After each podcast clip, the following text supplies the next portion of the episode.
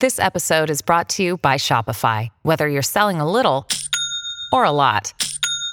Shopify helps you do your thing, however you cha-ching. From the launch your online shop stage, all the way to the we just hit a million orders stage. No matter what stage you're in, Shopify's there to help you grow. Sign up for a one dollar per month trial period at shopify.com slash special offer, all lowercase. That's shopify.com slash special offer.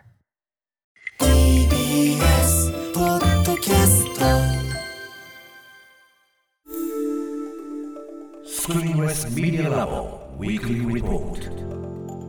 ビーエス ラジオが設立した音声メディアなどの可能性を追求する研究所、スクリーンレスメディアラボ。毎週金曜日のこの時間は、ラボのリサーチフェローで情報社会学がご専門、城西大学助教の塚越健二さんに最新の研究成果などを報告してもらいます。塚越さん、よろしくお願いいたします。はい、よろしくお願いします。お願いします。さて、今日はどんな話題でしょうか。はい、今日はですね、あの合成音声を利用した詐欺などですね、うんまあ、合成音声にも、まあ、まつわる様々な問題、社会的な課題についてを、まあ、ご紹介しようかなというふうに思います、はいはい、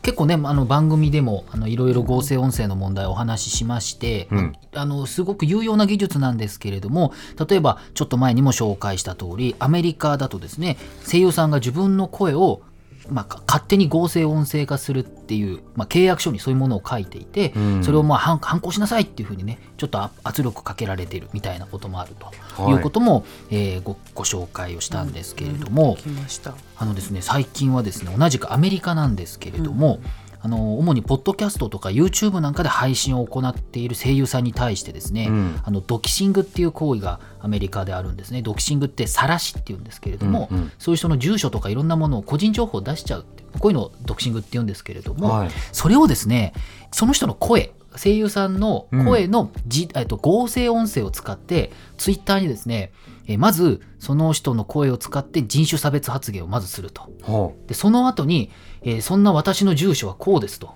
自分の住所をインターネットに、まあ、言うっていう、ね、そういうアカウントが出てきたということなんですね。ひどい、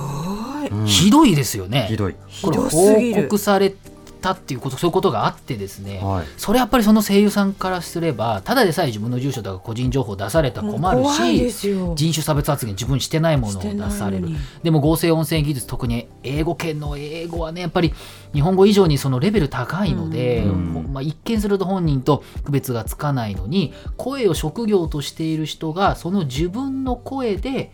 その自分の住所だったりとかっていうのをするということで、これはこれはひどいですよね。ダメージが結構深刻だなと。これもですね、まあ、あの利用したのは、まあ、以前も紹介してます合成音声のスタートアップのじゅういちラボっていうところのシステムで、まあ、じゅういちラボ自体もこう対応を行うっていうふうに言ってるんですけれども、うんまあ、やっぱりね、こういう問題そうそう簡単には難しいなというところがあるわけですね、うんでまあ、こういったことが、まあ、最近アメリカでは起きているということなので、こう残念ながらこれはね、あの良くないことですけれども、どこの国でも日本を含めて考えられる、うん、ものなのかなというふうにも思っちゃうわけですよね、うん、そうですね。でもう一つなんですけれども、もう一つはですね、あのいわゆるこう合成音声を使った、まあ、オレオレ詐欺っていうんですかね、まあ、いろんな言われ方ね、特殊詐欺って今言われますけれども、そういったものもあると、はい、でこれあのアメリカの連邦取引委員会のデータによりますと、えっと、まずにせんにじゅうにねんの全米で、えー、詐欺にせんにじゅうにねんの全米の詐欺被害っていうのはですね、全部で約はちじゅうはちおくドルということで、うん、なんかいっちょうえん超えて、超えてるんですかね、はい、でこれが前年比 さんじゅっパーセント 増加になっていて、結構詐欺が多いんだと。でその中でにばんめに多いのはなりすまし詐欺ということで、にじゅうろくおくドルということですね。なんか投資詐欺が一番多いらしいんですけど、被害としては。でこの中でワシントンポストの報道によりますと、その電話での詐欺、電話でなりすましの詐欺っていうのがごせんひゃくけん以上生じてまして、にせんにじゅうにねんのいちねんかんで、はい、それの被害額がせんひゃくまんドルなので、まあ、大体じゅうごおくえんぐらいになったということなんですね。いちねんかんでこうなりすまし詐欺がじゅうごおくえんぐらい被害になってるよということになる、まあ、電話でですね、電話でのそういう詐欺がということで、でこれ被害者の報告っていうのも出ているんですけれども、はいまあ、やっぱりちょっと高齢の方が多いということで、その電話の声はですね、その人の子供だったり孫の声をまあ、非常に似ているので、はいまあ、聞いた瞬間にああ子供だ孫だというふうに確信して、うんまあ、それはやっぱりね日本と似てくるんですけれどもなんかそういった振り込みをやっぱりしちゃうということなんですけれども、えー、これランダムじゃなくてターゲティング攻撃ってことですか？そうですね、うん、あのそういったことなんだと思いますね。でね、あのその人の孫とかってのある程度分かってやるので、はいでま、めちゃくちゃ似てるということなんで、まあ、これはどう見ても合成音声で作られたんだろうということなんですね。うんでこれかなり前にこのコーナーで紹介したんですけれども電話の音っていうのはですねそのその人らしさを示す高周波帯っていうのは取り除かれちゃうらしいんですね、うんうん、なのでいわゆるその人らしさっていうのがわからないんだけれども声自体は非常に似ていると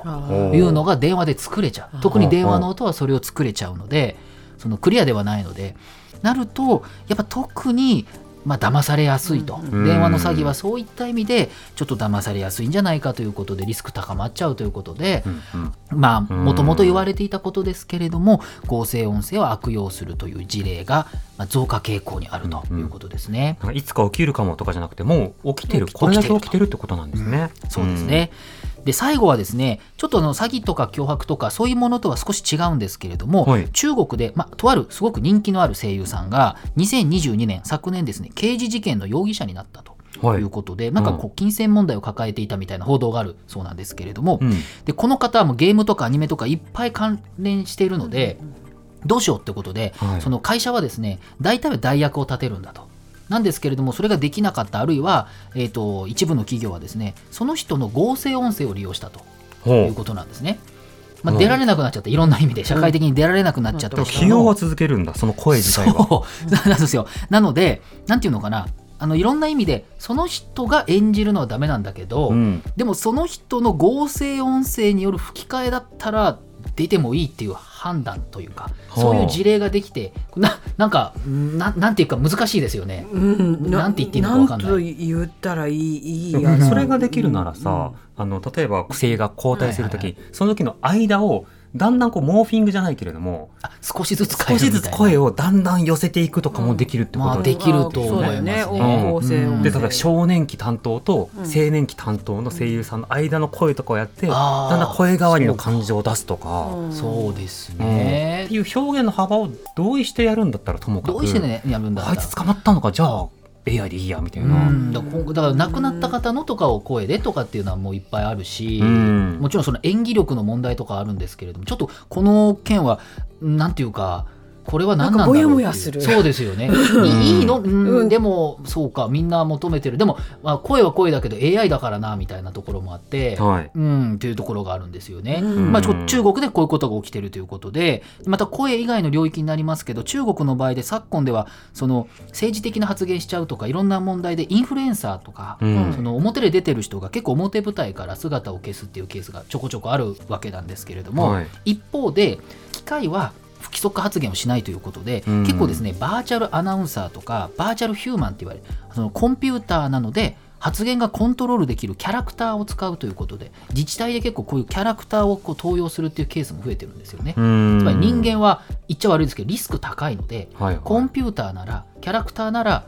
特にああいう政治的にいろいろある国ではこっちの方がいいんだっていうことで選ぶっていうことがあったりするという制御可能性がより高いと判断されたということですか。なのでこれはまあキャラクター全般ですけれどもボイスに関してもあのそういった傾向もしかしたら進むのかもしれないって考えると、うん、あのまあこれは中国なので日本でこういったことがすぐ起きるみたいなことはまあそんなに考えられませんけれども、はい、ただなんかこう全体で考えてみると合成音声を使うってこう国の制度とか文化とかまあそういうなんていうかな政治体制によってこういうやり方もあるんだっていうのはこうね皆さん思うとなんかモヤモヤするんですけれども、うん、でもさ例えばさ、うん、あの逮捕されたとするじゃないあの国の意思によってどこかの国の意思によって逮捕されて、はいうんうんうん、でもその人を逮捕したって表沙汰になると問題になるからということで合成映像とか合成音声でインスタとかツイッターではなんか楽しく活動してる感を出しながらも実際には様々な表舞台から消されている、ね、だからあなたが聞いてるあのアナウンサーの声はもしかしたらすでに入れ替わってるかもしれないみたいな。いやちょっとそれ近未来の エスエフ 作品みたいな感じがしますけれども、うん、先週からね塚越さんの声 エーアイ ですからね、うん、この番組もまだそういうこと若干の違いがあるのかもしれませんけどねまだまだ精度を上げるかもしれませんけど、気づいた方はいるかな、はい、どうでしょう皆様、これは本物なんでしょうかどうでしょうかとかですねまあまああれですけれども、まあそういったことはありますので、ちょっとねこういった問題もこれからもちょっとねいろいろ事例たまったらご紹介しようというふうに思います。問題事例を知っておきながら対処も考えましょう。はい、そういうことですね。塚越さんの今日の報告はインターネットのメディアプラットフォームノートでより詳しく読むことができます。放送終了後に番組サイトにリンクをアップします。ぜひご一読ください。塚越さんありがとうございました。来週もよろしくお願いします。スクリーンレスメディアラボウィークリーリポートでした。荻上チキセッション。